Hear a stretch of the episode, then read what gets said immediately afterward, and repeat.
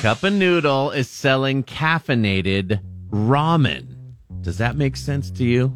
You bored with your morning coffee? You're looking for a different option?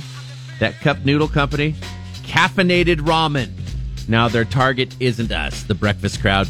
They're going after hungry gamers who stay up late at night playing video games so they can play more. They even put the word gaming in the product name. Gaming cup noodle.